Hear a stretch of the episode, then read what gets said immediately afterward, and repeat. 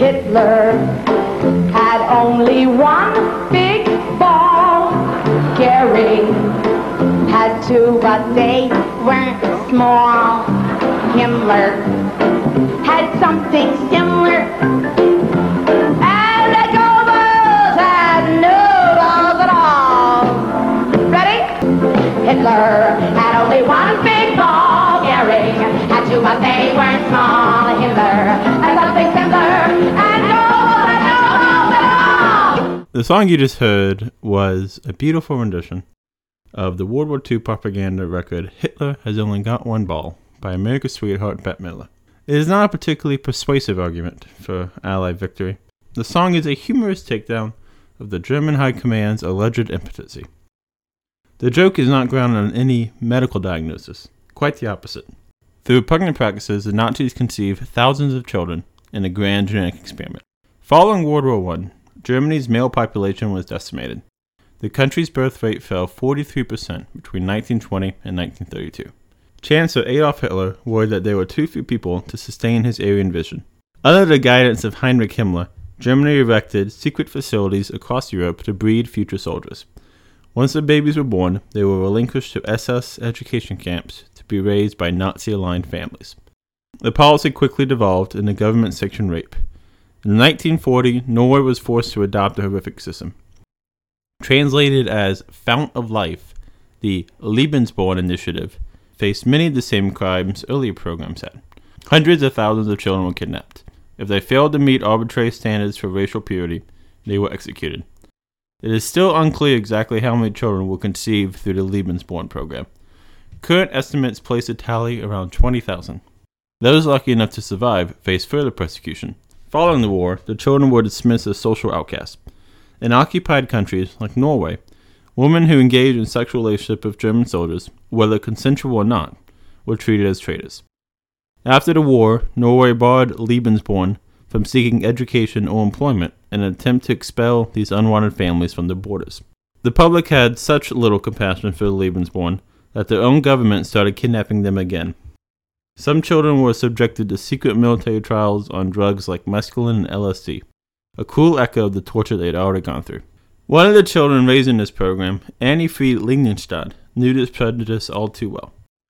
Ostracized due to her father's Nazi rank, she and her mother fled Norway for Sweden. Alone in her new country, Annie Fried felt isolated and without a real home. She spent most of her teens trying and failing to connect with peers. If she had not been driven out of her homeland, she never would have met future partner Benny Andersson. By 1971, Lyngstad and Andersson had started dating. Andersson asked her if she wanted to join a new band he was working on. She agreed. Taking the first letter from the names of all four members, Anni-Frid, Benny, and another couple, Bjorn Ulvaeus and Agnetha Fältskog, the group was called ABBA, ABBA, representing her adopted Sweden in the 1974 Eurovision contest. Anni-Frid found the acceptance that long eluded her. Humanity has an amazing power to persevere. Good can come out of even the darkest moments. In the end, ABBA conquered Europe and America more successfully than the Nazis ever could. Let's all be grateful for that. See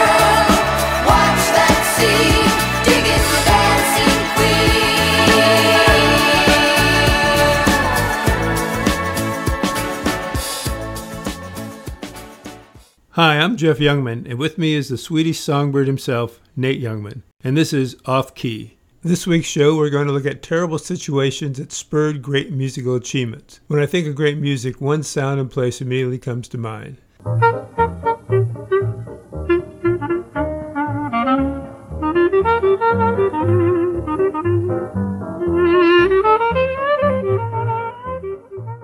That was Way Down Yonder in New Orleans by Jimmy Noone and his New Orleans band.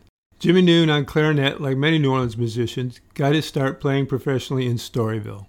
Instead of talking about one person, I'm going to talk about how one infamous area and the greatest city in the United States created a new genre of music and a new generation of musicians who played it. In Act 1, the story of Storyville. What are we really talking about here? Huh? What's the essence of what we're talking about? I'll spell it out for you if I have to. Prostitution! Hmm? Storyville was the famous red light district of New Orleans from 1897 to 1917. Sidney Story, a city alderman, wrote the guidelines and legislation to create Storyville. Originally named a district, Storyville was established to restrict prostitution to one area of the city where authorities could monitor and regulate the trade. The area was bounded by four streets, one of them being the famous Basin Street. I'm telling you, Basin Street. That's the street where all the gold from Storyville and the St. Louis Cemetery meet. Between 1895 and 1915, blue books were published in Storyville. These books were guides to prostitution for visitors to the district. They included house description, prices, particular services, and stock, which met the inhabitants, in each house, as well as advertisements for national and local cigar makers, distillers, lawyers, of course, restaurants, drugstores, and taxi. Each blue book was inscribed with the motto Honi soit que mal y pense. Maybe that's how it's pronounced. Which translated means shame on him who thinks evil of it. Establishments in Storyville range from cheap flop houses to elegant mansions, with prices for services ranging from 50 cents to $10. Black and white brothels coexisted in Storyville, but black men were barred from legally purchasing services in either.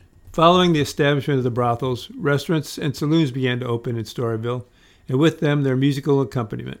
By 1900, Storyville was a full fledged entertainment zone. The performers in the brothels had the freedom to experiment with the musical styles, especially the syncopated beat linked to African music traditions. Jazz did not originate in Storyville, but, but the district nurtured the music and its players. Initially, black and white musicians were segregated, but as time went by, white musicians were increasingly influenced by black performers, and the segregation started to diminish. However, Storyville was not a rollicking amusement park.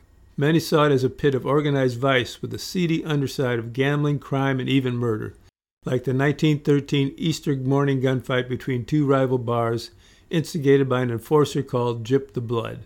At the beginning of the United States involvement in World War I, however, the Secretary of War, Newton Baker, did not want the troops deployed in New Orleans to have distractions. The Navy, along with the American Social Hygiene Organization, pressured New Orleans to close Storyville, and in 1917, prostitution was made illegal. With the closing of Storyville, musicians who had relied on the district for employment were able to develop their style and evolve with the tourist industry, while others left New Orleans and expanded the rhythms of jazz across the United States. There were many New Orleans musicians who got their start in Storyville, including Jimmy Noone, who I already mentioned, as well as King Oliver, Kid Ory, and Pops Foster. But I want to concentrate on the three most notable.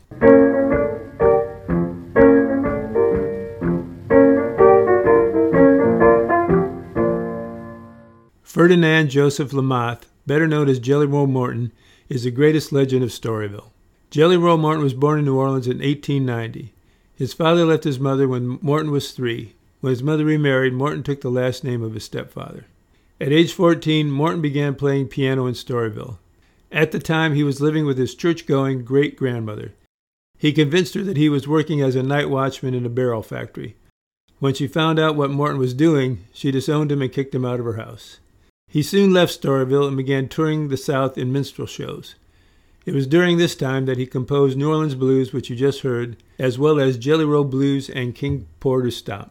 In 1915, Jelly Roll Blues was one of the first jazz compositions to be published. In 1926, Morton moved to New York and signed a contract with the Victor Talking Machine Company, although he had trouble finding musicians who wanted to play his style of music. In 1935, Morton moved to Washington, D.C. and became the manager and piano player at a bar called the Music Box. It was during his residency at the Music Box that folklorist Alan Lomax heard Morton play. Lomax invited Morton to record music and interviews for the Library of Congress. It was during these interviews that Morton claimed to have invented jazz, claiming that Buddy Bolden, who many considered to have been the inventor of jazz, played ragtime, not jazz. In 1938, Morton was stabbed at the Music Box and suffered wounds to his head and chest. A nearby whites only hospital refused to treat him. He was transported to a black hospital further away. Morton never fully recovered from his injuries. He suffered from respiratory problems as a result and died in 1941 at the age of 51. Martin was an influence to many New Orleans piano players. One of those was Sweet Emma Barrett. Barrett was born in 1897 and began playing piano at the age of seven. In the 1920s, she joined the Tuxedo Jazz Orchestra, And then in 1963, she became one of the original members of the Preservation Hall Jazz Band. Despite suffering a stroke in 1967, Barrett continued to play with the Preservation Hall Jazz Band. Of all the piano players that Morton influenced, I brought up Sweet Emma because in 1975, during my first trip to New Orleans, I was fortunate enough to see and hear Sweet Emma Barrett at age 78 play at Preservation Hall.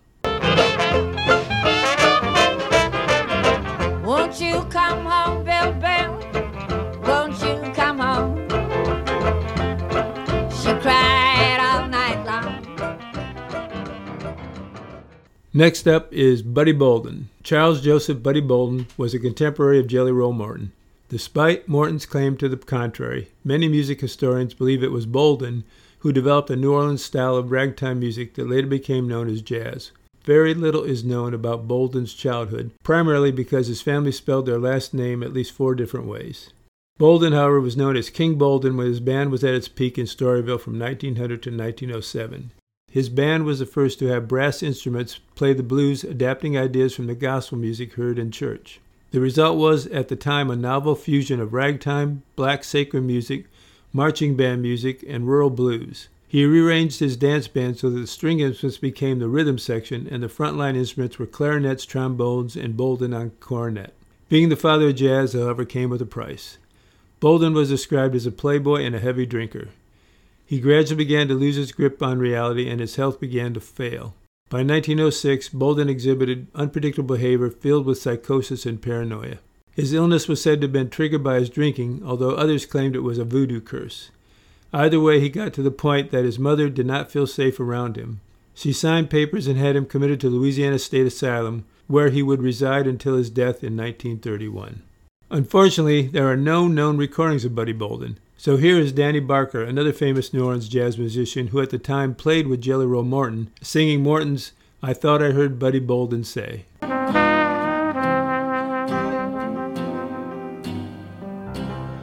thought I heard Buddy Bolden shout. Girl, you're rusty, you're crusty. You don't know what it's all about. You're rambunctious, obnoxious, gonna put you out. Last but certainly not least, arguably the most famous musician to come out of Storyville was Louis Satchmo Armstrong. Although in reality, Armstrong never played music in Storyville.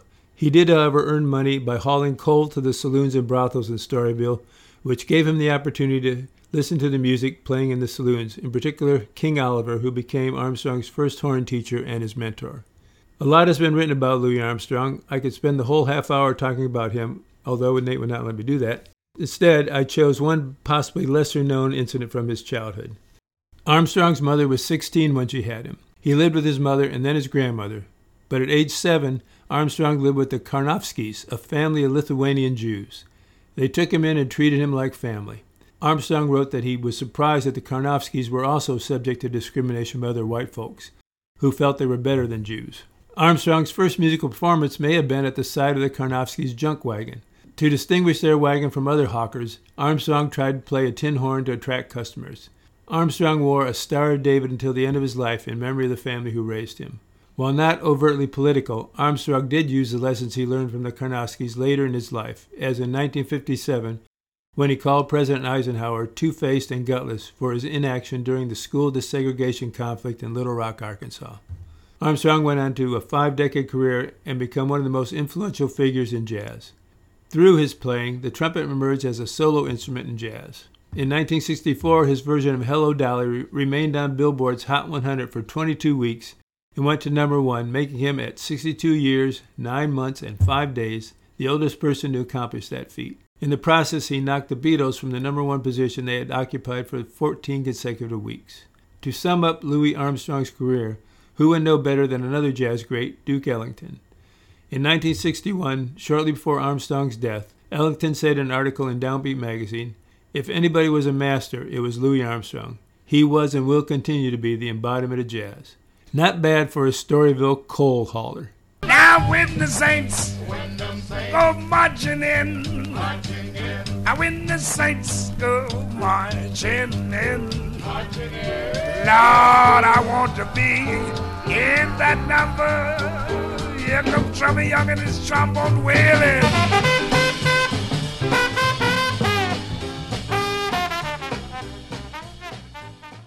You're listening to WHM Charleston, 96.3 Ohm Radio.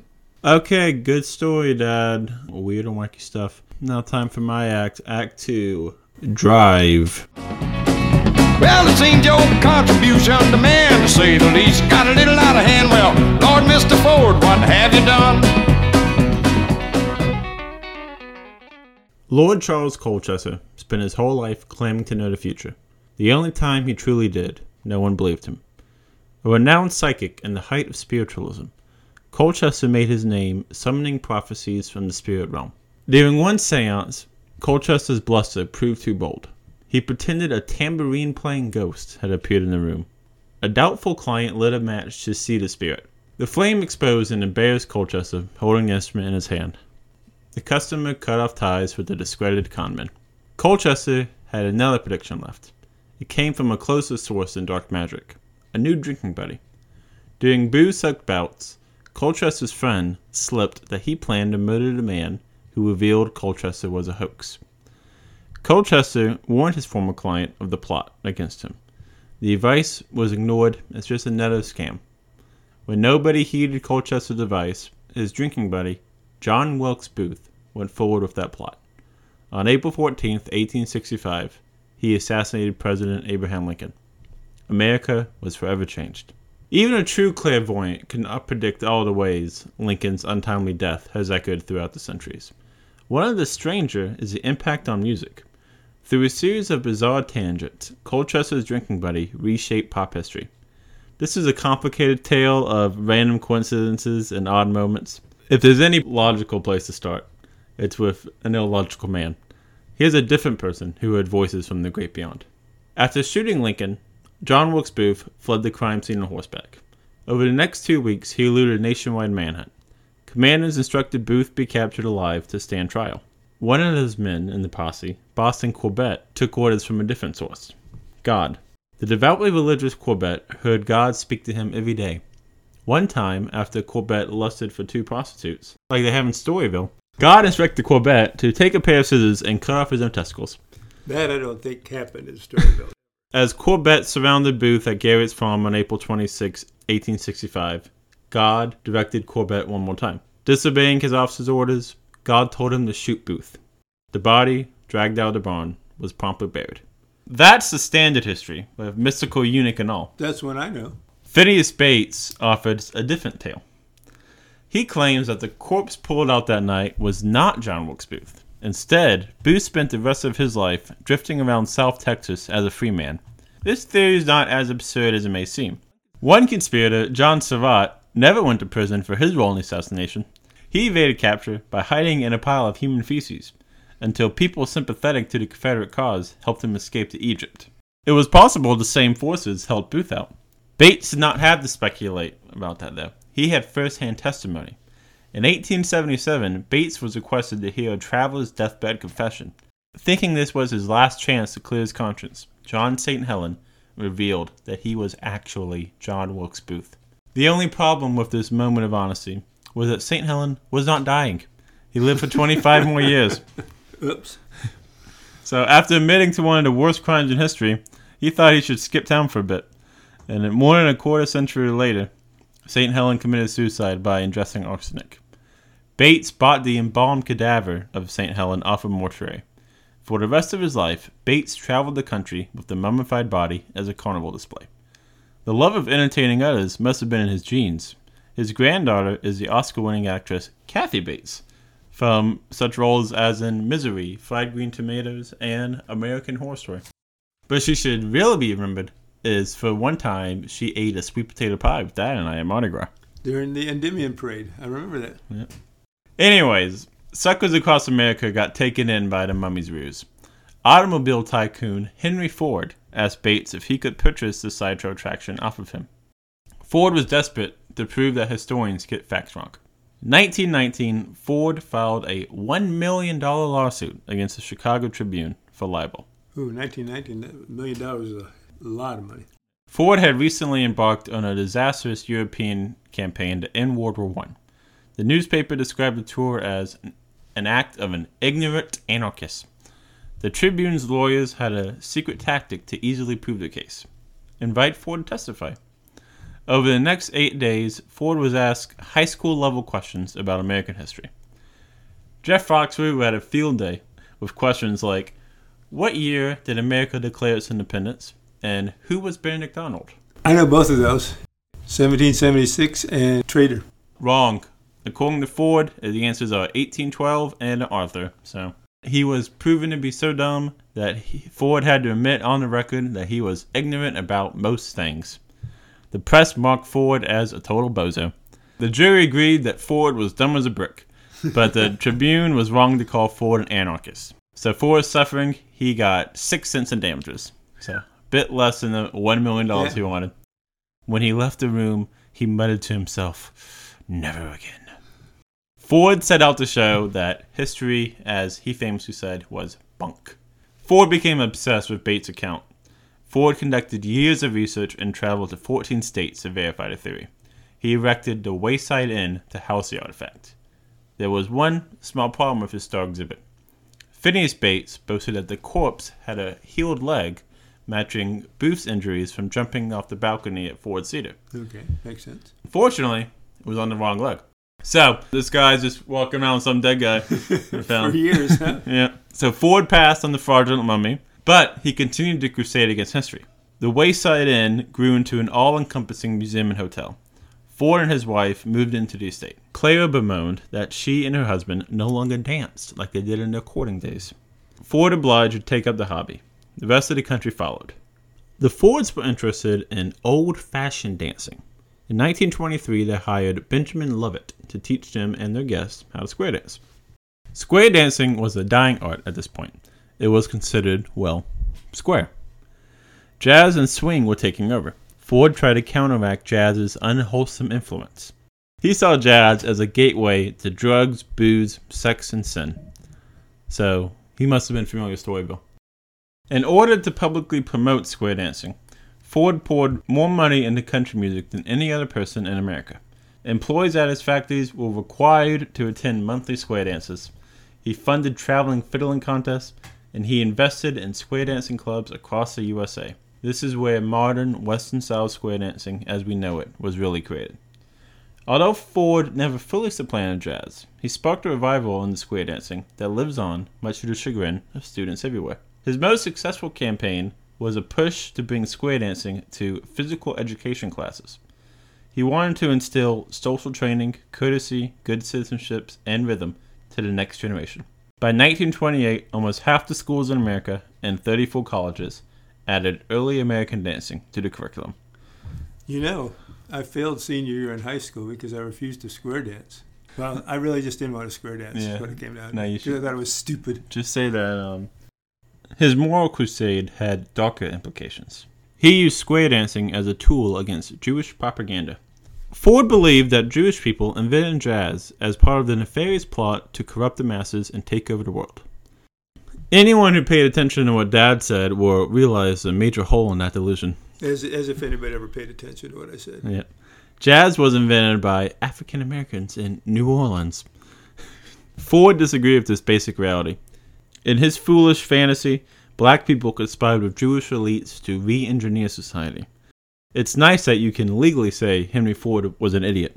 Over the next few years, anti Semitism consumed Ford. The Ford owned newspaper, the Dearborn Independent, popularized the infamous tract, The Protocols of the Elders of Zion.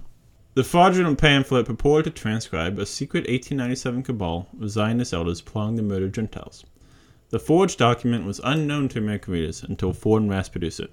Articles he published in the Dearborn Independent were compiled into a book titled The International Jew. Nazis embraced the text as an intellectual role model. Ford was the only American Adolf Hitler personally praised in Mein Kampf. In the 1930s, Hitler personally presented Ford with the Grand Cross of the German Eagle. The leader of Hitler's Labor Front, Robert Ley, thanked Ford before he hanged himself at the Nuremberg trials. Baldur von Schirach, the leader of the Hitler Youth, testified that Ford was his introduction to anti Semitism. George Lincoln Rockwell founded the American Nazi Party after contacting Ford. And more recently, Timothy McVeigh, the mastermind behind the Oklahoma City bombing, cited Ford as inspiration. It's impossible to separate his ideology from his larger legacy. The ultimate irony is that square dancing, like a lot of American musical traditions, was largely invented by African Americans. European dances like the quadrille informed the evolution of square dancing. The call and response form is deeply rooted in slave tradition. The addition of shouted instructions like swing your partner round and round was created by slaves who performed at white balls without formal training. Ford's ignorance of black music past actually changed his future. In his quest to stomp out African American entertainment, he indirectly led to a hallmark of the sound. One of the wholesome forms of music Ford supported was church hymnals. Gospel had long been performed on the organ. Ford paid in Venice to perfect the reed organ. One of the engineers he discovered would soon become synonymous with the instrument. Lawrence Hammond had little intention of working on his namesake organ. Tinkering in his lab, he created a more precise missile guidance system and an early forerunner to 3D glasses. His real breakthrough was the electromechanical tone wheel generator. The genius of that device is that it makes perfect sine waves every time. Physical organs fluctuate depending on outside elements. Hammond's organs make the same noise whenever operated. At first, Hammond did not realize the musical potential of the organ. He thought it might be a fake flute. Hammond was reluctant to make it an organ because he could not play the keyboard. Hammond was so profoundly tone deaf that his friends called him a musical. And yet he was doing musical instrument and he was tone deaf Yeah. and couldn't play it. In April 1934, Hammond filed the patent, unconvinced his organ had any potential. Any fears of a flop were resolved with his first customer. Two engineers visited Hammond at the personal request of Henry Ford to buy six prototypes. The industrialist held an overwhelming positive reaction to the shipment. He told Hammond, In 20 years, there should be one in every home in America. To celebrate the deal, Ford offered Hammond a plate of his favorite food soybeans. Ford so believed in soybeans that he once tried to make a car out of it. He thought that soybeans were the secret to eternal life.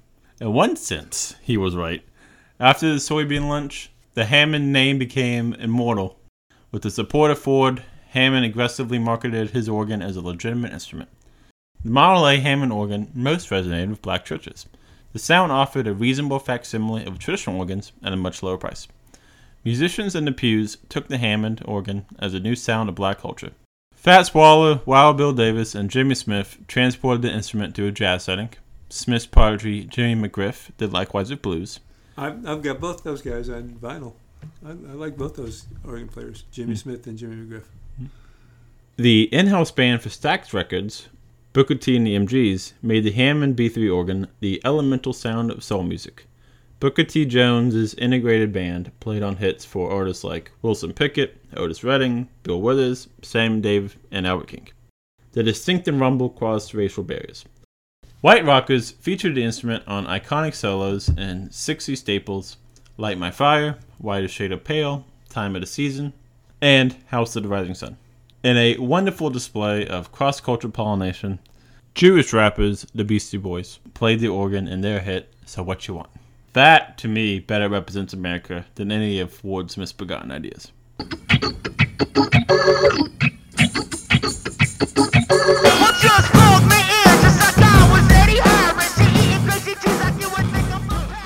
As Ford famously proclaimed, history is more or less bunk. A rare point I agree with. Few people better understood or personified the malleability of memory than Ford. The sketch of a great tycoon ushering a new age conveys little information about Ford's actual legacy. His true skill was as a marketer. Marketing is all about presenting a narrative you want others to believe. Phineas Bates showed Ford how easily people can get suckered into a good story, no matter the truth. Ford applied a talent to defend inexcusable causes and revitalize long dead art forms. When the origin behind square dancing and jazz did not reflect his views, he simply carried on as they did. By rewriting the past, he, in every sense of the phrase, changed history.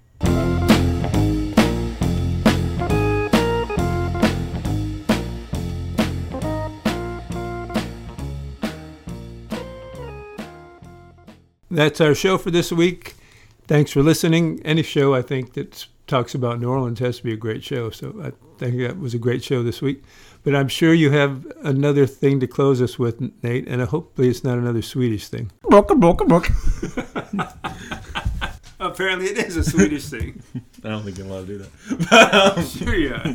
We started the show talking about how ABBA was formed in the wake of Nazi violence. It makes sense that we should close with another great Swedish export that had similarly dark origins. The latest era of Swedish dominance starts with a group I doubt any listener has ever heard of. Any fan of 90s boy bands probably does not need to check out the Nazi punk band Commit Suicide. The only fan in that Venn diagram is likely Ulf Ekberg. Along with Anders Klarström, the future head of the Swedish Democrats, Ekberg used Commit Suicide to promote far right ideology. The radical outfit was hardly poised atop the hit parade. Lyrics like, Men in white hoods march down the road. We enjoy ourselves when we're sawing off heads. Immigrant, we hate you. Out, out, out. Nordic people, wake up now. Shoot, shoot, shoot. In fairness to Ekberg, he has denied that he was the author behind those lyrics. He admits that as a teenager, he tacitly embraced Nazism, but did not consider himself a devoted follower. Either way, his partner, Anders Klarström, was not as hesitant. Klarström's violent lyrics were not artistic hyperbole. He threatened to burn Jewish theater director Hagge Geigert alive. In 1986, authorities discovered Klarström's militia-like arsenal of weapons. The group disbanded after Klarström was convicted for illegal firearm possession. Down a group, Ekberg needed a new outlet. In August of 1990, Jonas Berggren asked his friend Ekberg if he could be a last minute replacement for his band. Their bass player had bailed on a show to go see the Rolling Stones. A few weeks later, the lineup became permanent. With Berggren's two sisters singing lead, the new group recorded a demo called Mr. Ace. In early 1992, they sent producer Denniz Pop a tape of Mr. Ace. Pop did not particularly care for it. When he went to remove it, it got stuck in the cassette player in his car. So he was forced to listen to the song over and over as he drove. Gradually, he realized that there could be a hit here. And it was. After a few rewrites, the song became the top 10 smash, All That She Wants. The song that turned Ace of Base into worldwide stars. It is unfair to dismiss Ace of Base as a fad. Their brief mania in the early 90s was incredibly influential. Ace of Base was a break Denniz Pop needed to turn his studio into the next center of the music world. The maximalist sound of hits like The Sign were crafted by a team of Swedish songwriters for hire. By decades in, the bombastic Nordic sound dominated the airwaves. Denniz Pop and his disciples have been the brains behind hits by artists as varied as the Backstreet Boys, Britney Spears, Katy Perry, Robyn, The Weeknd, and Ariana Grande, and just about anyone who else has had it hit in the last decade. That Swedish sound really does seem to be all that we want.